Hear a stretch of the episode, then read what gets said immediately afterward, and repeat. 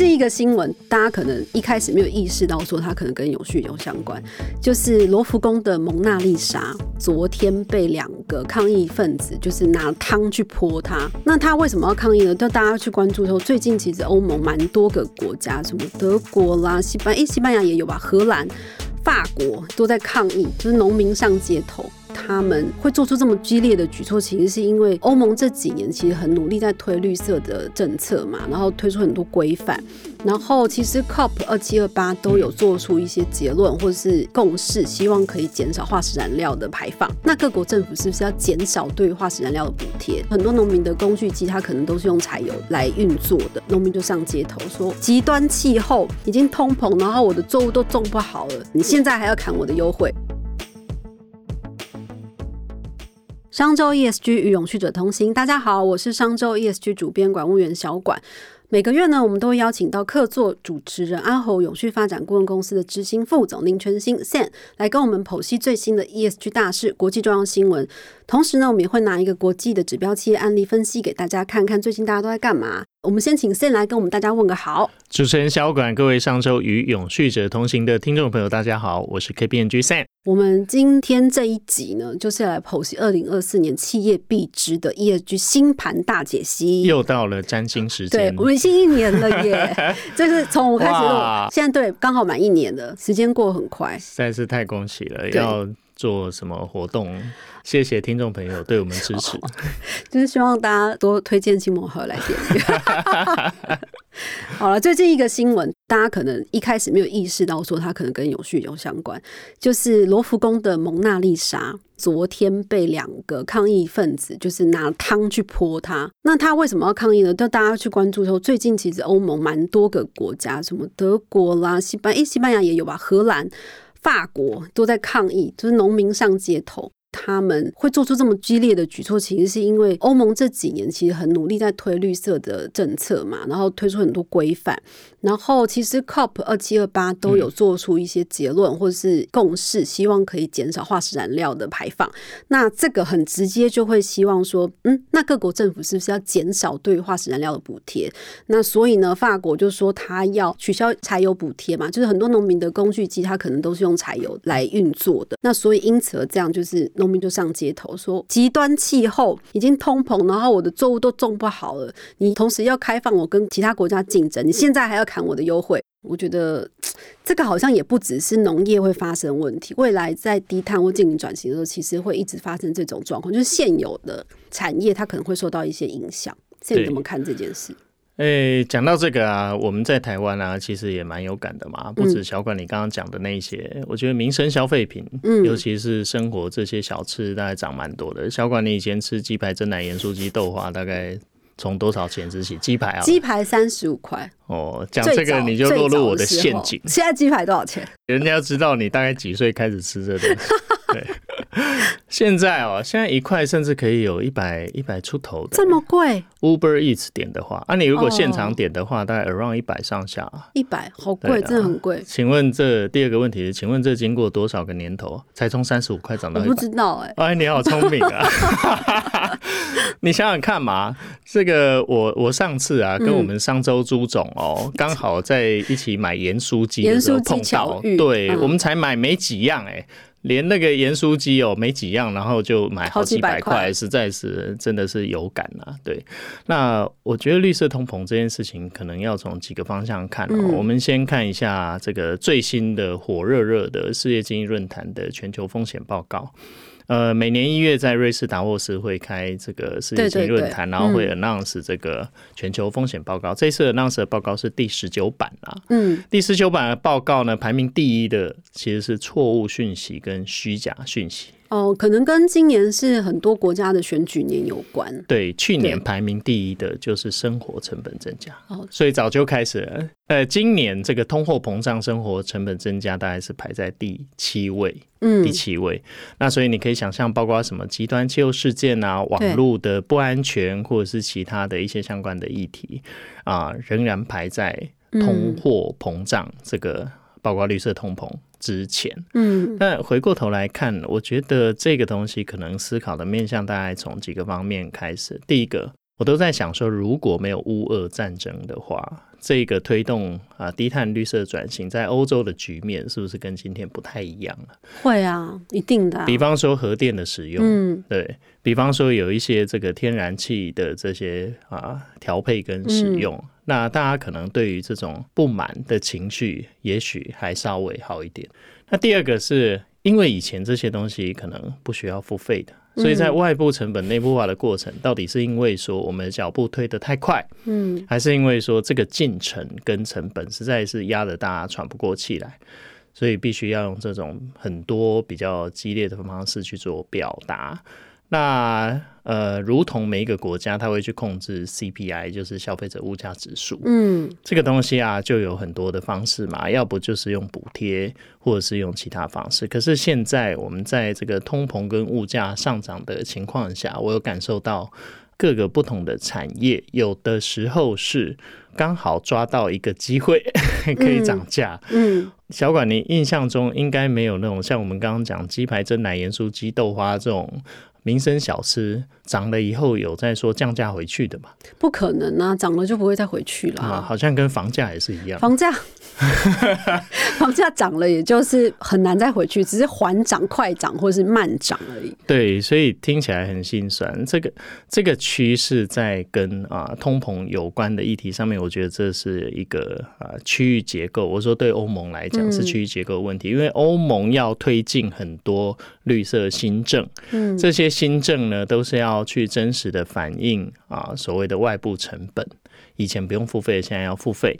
第二个呢，在推进的时候又遇到乌俄战争，所以呢，这个很多的啊低碳转型的，包括天然气的这一些使用，或者是核电的使用，就会变成大家必须要考虑的，因为这是现实的议题。经济还是要发展，还是要走。第三个呢，是到底这个脚步跟进程要推得多快？那很多人都会讲这个。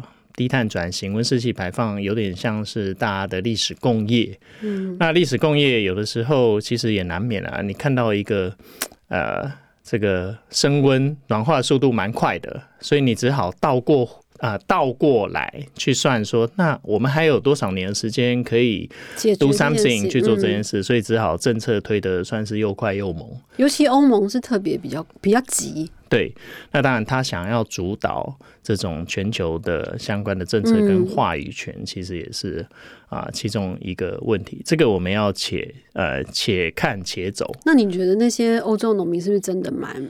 倒霉的，还是说，因为其实欧盟们 maybe 在推这些绿色政策的时候，绿绿色新政或者是一些相关规范的时候，并没有把他们纳入说政策的规划立法的过程，去多做沟通。欧盟的结构是这样，通常在 EU 做了这个欧盟相关环保指令出来的时候，它是要呃欧盟国家自己去所谓内国法化，自己国内。啊，follow 这个 EU 的指令，然后去做成国内的相关的管理规范或法令。嗯，那每一个国家的强弱度不太一样。对对对。那我想，这个啊，法国、德国这一些西欧国家，他们一定是同时也面临包括国内的经济发展，还有刚刚对这些角色上面，本来就是有比较辛苦。所以他们才会用这样的方式去推进。那我不确定他们内部的这个政策咨询或者是产业工协会这些协调是不是有做好，但是还是一样，我觉得这种要渐进式，嗯，渐进式，然后要有一些配套，让大家可以去做过渡。这一趴会讨论这个，跟我们之前在讲那个近邻转型的时候，其实会有一个所谓公正转型的议题嘛，就是一定会有人受到影响。你要做一些旧的产业转型或升级的时候，既有靠那些吃饭或工作的人，他就一定会受到影响。那像这些农民就是这样子啊，就是已经极端气候都种不好了，然后你现在又要取消我的补贴。可是农业在欧洲相对的那个有力量，因为。说农业是他们法国应该是最大的产业之一嘛？我觉得，嗯，这个之后台湾也会遇到很多类似的情况。对，不同行业都有不同的这个通膨或者是成本问题。对，所以我们今天才特别把这个拿出来讲。好，第二个延续到刚刚 Sen 讲绿色通膨这件事情，最近我很有感，就刚刚讲到房子这件事，就是因为今年开始课征碳费要上路嘛，那很多营造业、营造业呢，营建业者就开始说，哎。我这个房价未来五年一建成本要增加十五趴，我这个房价会慢慢的涨上来哦。然后我们大家就觉得说，啊，起低。就是房价哪一年不涨，就一直都在涨。然后环境部跟内政部就出来说：“哎，我课征碳费没有课征到你们，我是课征到你们上游的原料商。那这一些什么水泥、钢筋加一加加一加，应该在你的营建成本里面影响不到百分之一。所以你说会涨十五趴是不可能的。现在怎么看这件事情？呃。台湾的房价比较特别啦，台湾的房价真的蛮特别的，我我们自己应该都很有感嘛。嗯，那我觉得某一种程度上，它可能也不是真的是房价问题，而是啊，就是台湾人对于房地产的一种观念跟文化。嗯，比方说啊，持有房产的人，他永远会希望自己的房地产是增值的。没错。但是呢，还没有持有房地产的可能啊，青年或者是比较这个年轻的族群，他当然会希望房价是比较降的。嗯，诶，我们在转嫁一些成本的时候，像刚刚所讲的钢筋、水泥这一些，可能成本并没有拉这么高。嗯，但是你知道，房价是看未来的。就是跟股价一样，你知道吗？所以建商取得土地的成本已经垫高一次，贵的应该是在土地成本，这是第一个。第二个呢，就算这些原物料或者是工资的啊加上去的比例可能没那么高，但是像我们说的嘛，诶，房子盖完，比如说以预售屋来讲，嗯，像现在预售屋的交期真的拉很长，哎，小管你有发现吗？以前大概盖一个房子一两年就盖好给你，现在四年。甚至六年，哎，这个真的是是因为缺工嘛，对不对？缺工，然后他要为了要摊提什么的，而且还可以边盖边看呐，边看这个涨价的情势，稍微稍微做一点调剂，对。所以像这样子的情况，就会变成哦，哎，房价好像有点在看未来性，然后每个人都很害怕啊。哎，不想去当接盘侠，嗯嗯嗯，对，大家又不知道这个房地产泡沫大概什么时候会会崩盘。可是目前的情况来讲，台湾还是一枝独秀嘛。从去年底开始，大家就开始调侃说，奇怪嘞，怎么这个美国啦，还有其他各个不同的国家的房地产都开始啊，有一点有一点这个泡沫化，或者是价格不会再这么硬了。但是台湾一枝独秀，真的一枝独秀哎！对，台湾一枝独秀，就是怎么样都不会降下来哎，而且涨得很夸张。对，然后现在又出来碳费，我觉得某种程度上是也加了，就是我们刚刚讲的未来性的一些成本哦。因为商周因为这议题在上一期的时候有做过一篇调查报道，其实有去谈，就是说到底这个业者说会涨十五趴，然后政府说不到一趴，那到底是怎么样？那我们就。大概知道说，其实因为他们是直接算那个水泥钢筋的那些成本嘛，虽然可能真的只占你建筑成本的不到一趴，可是你为了要适应那些新的原料，比如绿色建材也好，或者是那些设计的制成和工法是完全不一样的，而且上游原料商他需要转型啊，他需要投资那些东西，所以他也需要把那个成本反映在他的研发成本，对研发成本反映在商品价格上嘛，所以其实是合理的，就是说。嗯，未来绿色就是低碳转型、进行转型的时候，确实会带动一波绿色通膨，它是永不回头的耶。对，但是我们的基本啊薪资或者是国民所得是否有增加？嗯，你有增加的话，比如说啊，我我随便乱讲啊，假设我们每个人的这个基本收入都跟新加坡或者是其他这种先进国家一样的水准，然后去 cover 一个比较这个稍微高一点的房价，这样的比例可能听起来可以比较 reason，嗯。对，但是现在这种情况，我也觉得大家很厉害。就是身为台湾人，各位听众不觉得自己非常厉害吗？你说在我们这种艰困的环境 来，对啊，我们还是有办法，然后咬一牙牙一咬，仍然可以买房。对，怎么会这样子？因为本来就是要近零转型，这是不可逆的趋势啊。嗯，只是说今年虽然它被那个论坛列为第七大。可是他其实从去年是第一名哎，去年就开始了，不是不严重，而是其他的事情可能比他还要再更严重。去年已经反映出来，嗯，这个对企业来说，呃，他们他们也觉得很无奈吧？我想。每一家企业都会讲说啊，因为我要面对这么多啊各式各样不一样的竞争或挑战，那我要反映我的像刚刚讲研发或者是营运成本在上面堆叠上去，只是这样子堆叠，就是啊，可能我们整体国家社会上面来讲啊，不管是这些原物料或者是薪酬，我想这是一个很大的课题，呃，需要有配套。这样子会不会对我们中就是消费者来说，其实是最，因为它的价格最后还是会转嫁到商品的价格上。所以我刚刚才会说，问你鸡排、蒸奶、盐酥鸡、豆花这些民生小吃，是不是也都一涨不回头？对对，好吧，讲这个有点难过哦。对，因为这个就是一定不可逆的趋势，就是你自己如果是企业经营者，你要做绿色转型、低碳转型，现在赶快做嘛。对，但是消费者可能也要啊，边走边看一下。我所谓边走边看是。呃，观察一下到底呃，你支持或消费的那个产品、技术或服务，它有没有对它是真的 green 还是假的 green？它如果只是一个商品噱头，嗯，甚至是它可以哄抬价格啊，提高它的售价卖价的，这个我觉得要考虑一下。对，嗯，好。第三个新闻是最近一直在讨论的，就是特斯拉啦，还有什么宁德时代啊，种种种，他们去各个地方投资设电池厂。大家国际上就在讨论说，哎，电池大战今年会越打越烈哦。就是美国现在已经他已经立法，就是明确说，你如果汽车里面有要出我们的电动车，里面有包含电池的组件啊，或是这些，而且是由我们最关注那些外国实体商制造出来的话。那你就没有办法享受我们那个通膨法案给你的税率优惠。你要么就是给我在地自制，要么就是你不准进口。比如说，哦，只讲中国的电池不准这样子。那所以像之前，比如说宁德时代，我记得他是跟福斯汽车，他们原本要在应该是密西根吧投资设厂，结果后来就是呃美国政府就寄出了这个法令之后，就突然一度喊卡。然后最近又恢复，是因为福斯声称说那个厂是完全由我独资的，不关他们的事，他们只提供电池科技技术支援这样子。但但到时候就可能看美国政府他怎么去认定这件事。应该应该是福特哦，福特福特福特汽车对，就到时候就看他们美国政府怎么认定这件事。对，总之就是他们不希望中国电池厂在美国被洗白啦。是。那欧盟也是这样，欧盟最近也是有很多相关的法律，还有电池法也上路嘛，就是一定要管好，你要把你的电池做好生命生命周期，就是类似那个产品履历的概念，你要从制造到最后，你都可以告诉我说它是由谁负责，然后怎么样做回收。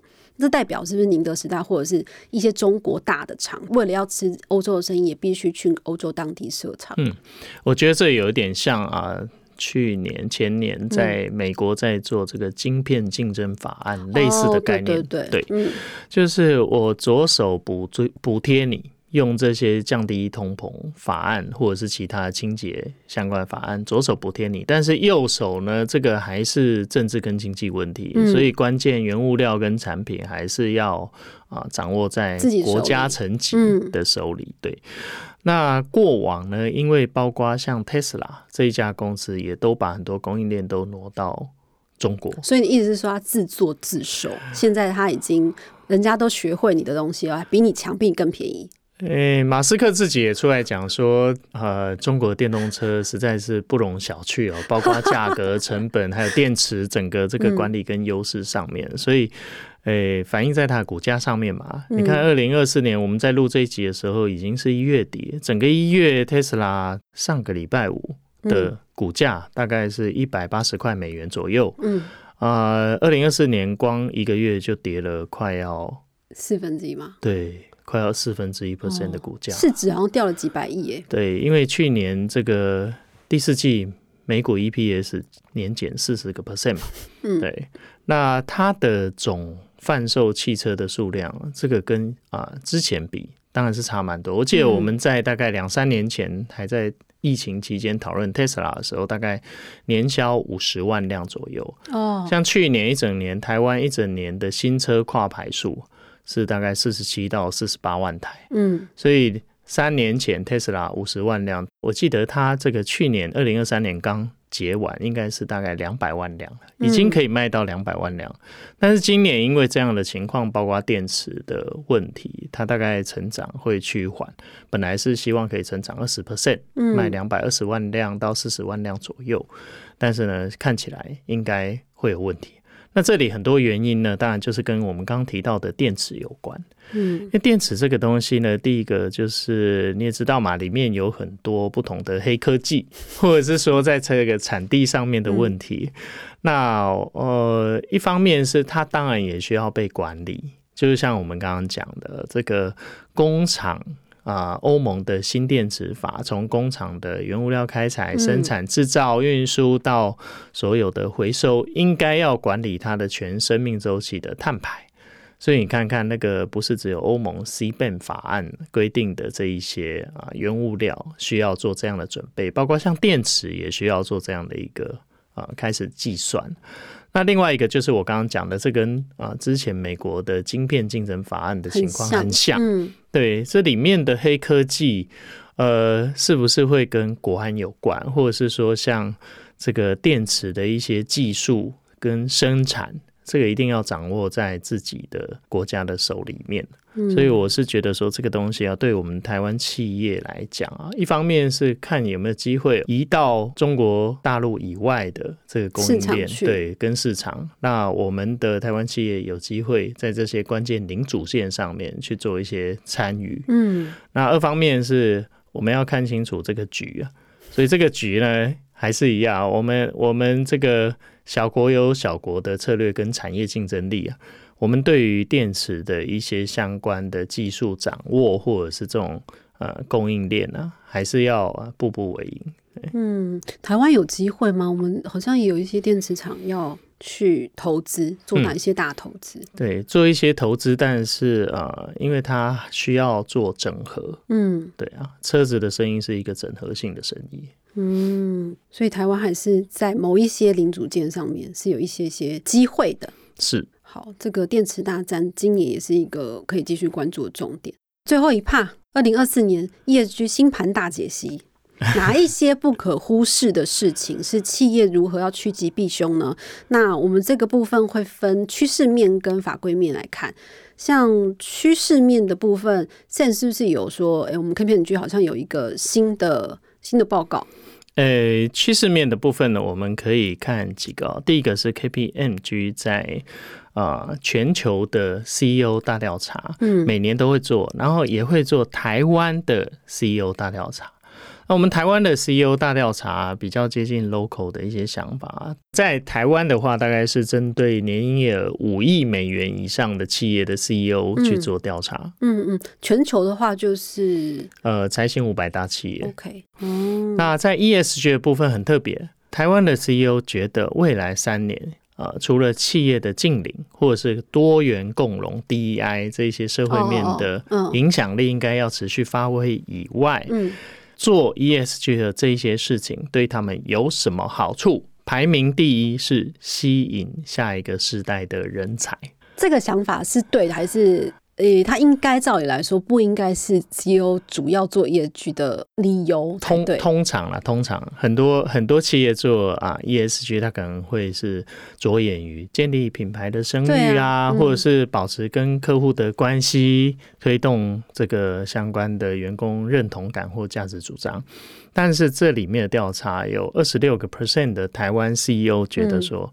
现在下一个世代的人才啊，他真的对这个东西很重视，很在意。对，那必须要做好这件事情，否则呃，可能在揽才或者是留才上面都会有问题。就是我有可能会人才库上面断炊了。对啊，就是如果你不管这些事情的话，我最近没办法。我最近还听到一个笑话，我的朋友告诉我说。那个 Sam 啊，我有呃那个就是晚辈啊，跟我说他最近辞职在家里面，然后他就问他说：“哎，为什么你辞职啊？”他说：“因为老板不听话，不照着这个就是可能员工的一些步调跟想法去做事情，所以他把老板开除了。”哇塞！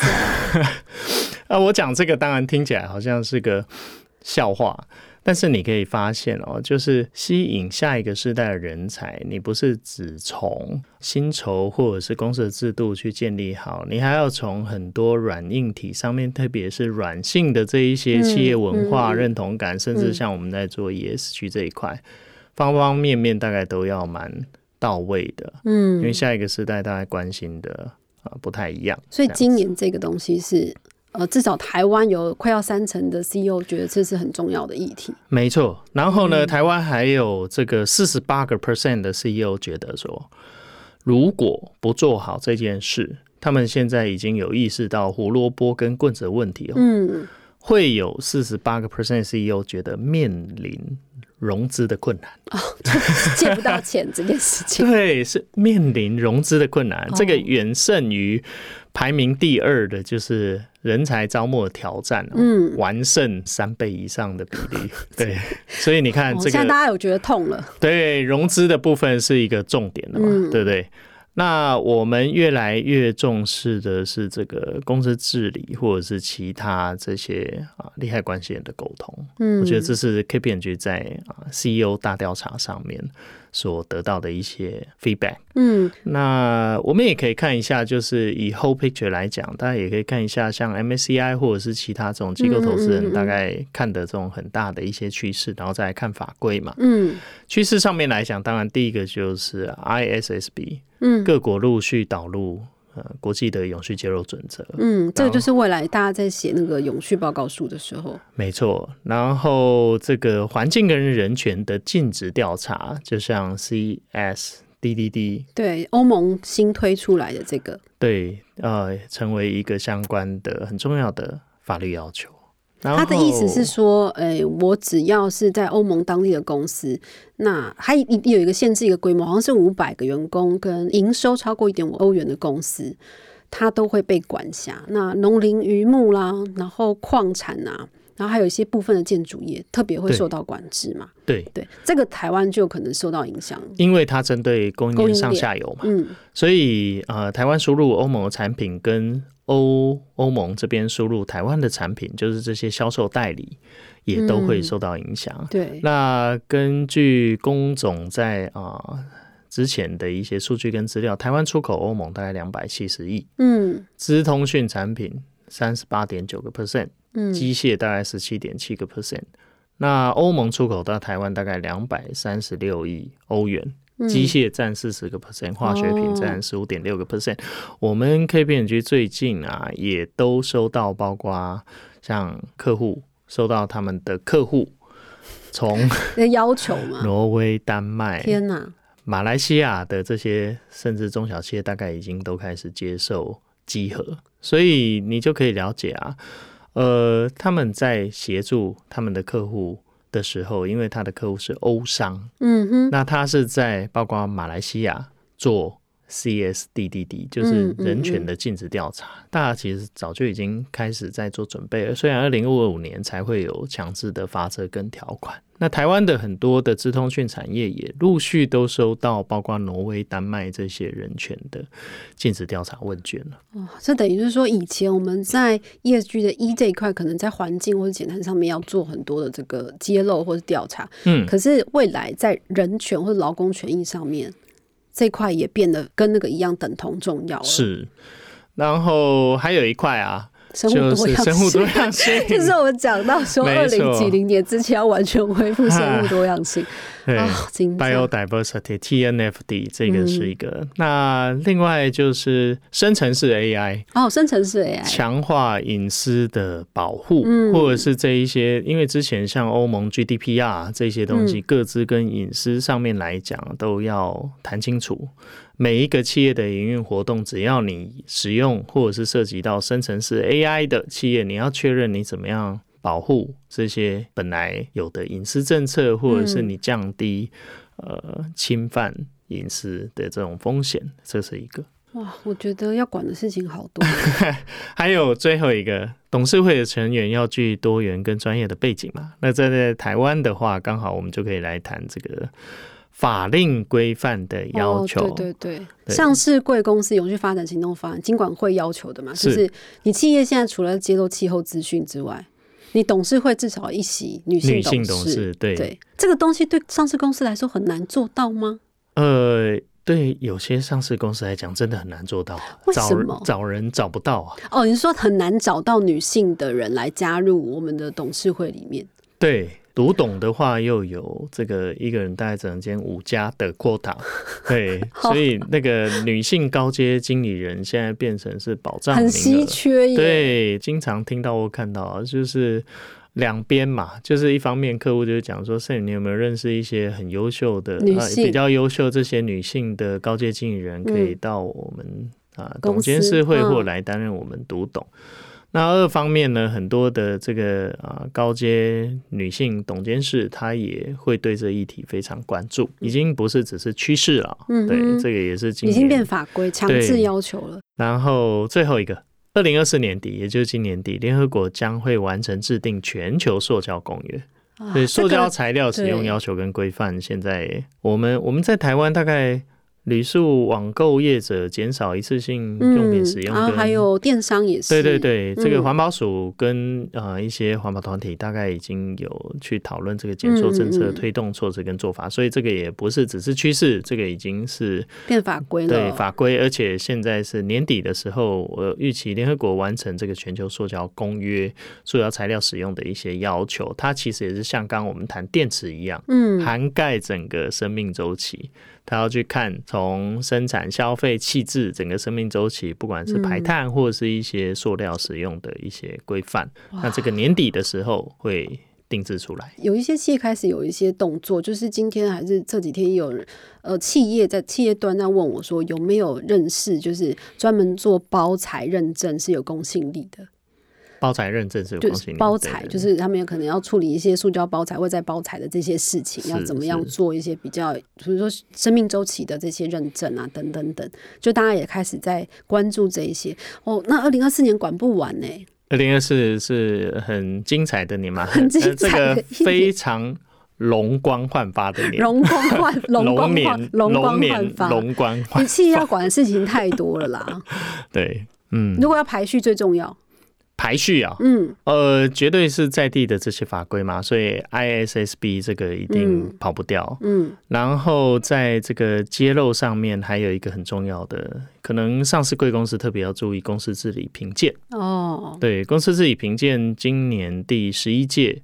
有三十五个 percent 的权重都放在推动永续发展这一类的题组，比以前包括强化董事会结构运作、维护股东权益或者是提升资讯透明度都还要高非常多。嗯，而且新的题组里面呢，还特别加入包括高阶经理人薪酬跟 ESG 绩效连结、温室气体排放跟管理的政策，或者是强制要求写清楚企业永续报告要提报董事会。等于说把层级都拉拉升，然后比例也是史上最高。嗯，所以这些法规或者是这个规范面的要求，会是首要要去做借鉴的，就是 ISSB、S One、S Two 这些。那第二个部分当然就是我们刚刚讲比较重要的趋势嘛。嗯，这个 CSDDD 你是不是？在这个欧盟的企业永续禁止调查指令上面，品牌对代理商的 ESG 要求跟规范，这个要对上下游整个价值链做人权跟环境的禁止调查，而且要有风险因应跟申诉机制啊。那这个东西呢，是我们以前比较容易忽略的。我们都觉得说，我们只要治安卫或者是这个 HR 相关的职工福利做好，对。但是这个可不是只有这样子，还要做滴滴。那第三个当然就是 TNFD，TNFD 要开始做一点准备啦。生物多样性，生物多样性已经有一些企业已经提出他们的生物多样性报告。没错，对，没错。所以这个以啊法令规范要求跟客户直接摆在眼前的，要求优先。然后呢，短期内一定会要求到的一些趋势呢。可以稍微排在后面，但也没有办法排到多后面。嗯可能二零二五、二零二六这个东西就大概要准备好。看起来就是这一两年的时间。好了，最最后一个当然就是碳费了啊，就是某一些碳排大户，他就是要被征收这些钱。那大家也不用挣扎，就是好好的去缴钱吧，吼，好不好？二零二五年一月一号，对，开始要征收啊，你今年就要开始算你的碳排多少了。对，一定要把它盘点盘算出来，这个是没有办法的基本碳盘查。好啦，以上就是二零二四年业局新盘大解析。好了，谢谢 Sam。我们呃今天应该把该讲的全年度会注意到的事情都分享过了。记得下次有机会，我们也找我们商周朱总一起去买盐酥鸡，就绿色通膨，感受一下那个价格。对，好了，感谢 Sam，谢谢。想要掌握最新最热的 ESG 趋势，欢迎大家订阅商周的 Podcast 频道商周吧。商周 ESG 与永续者同行，我们下次再见喽。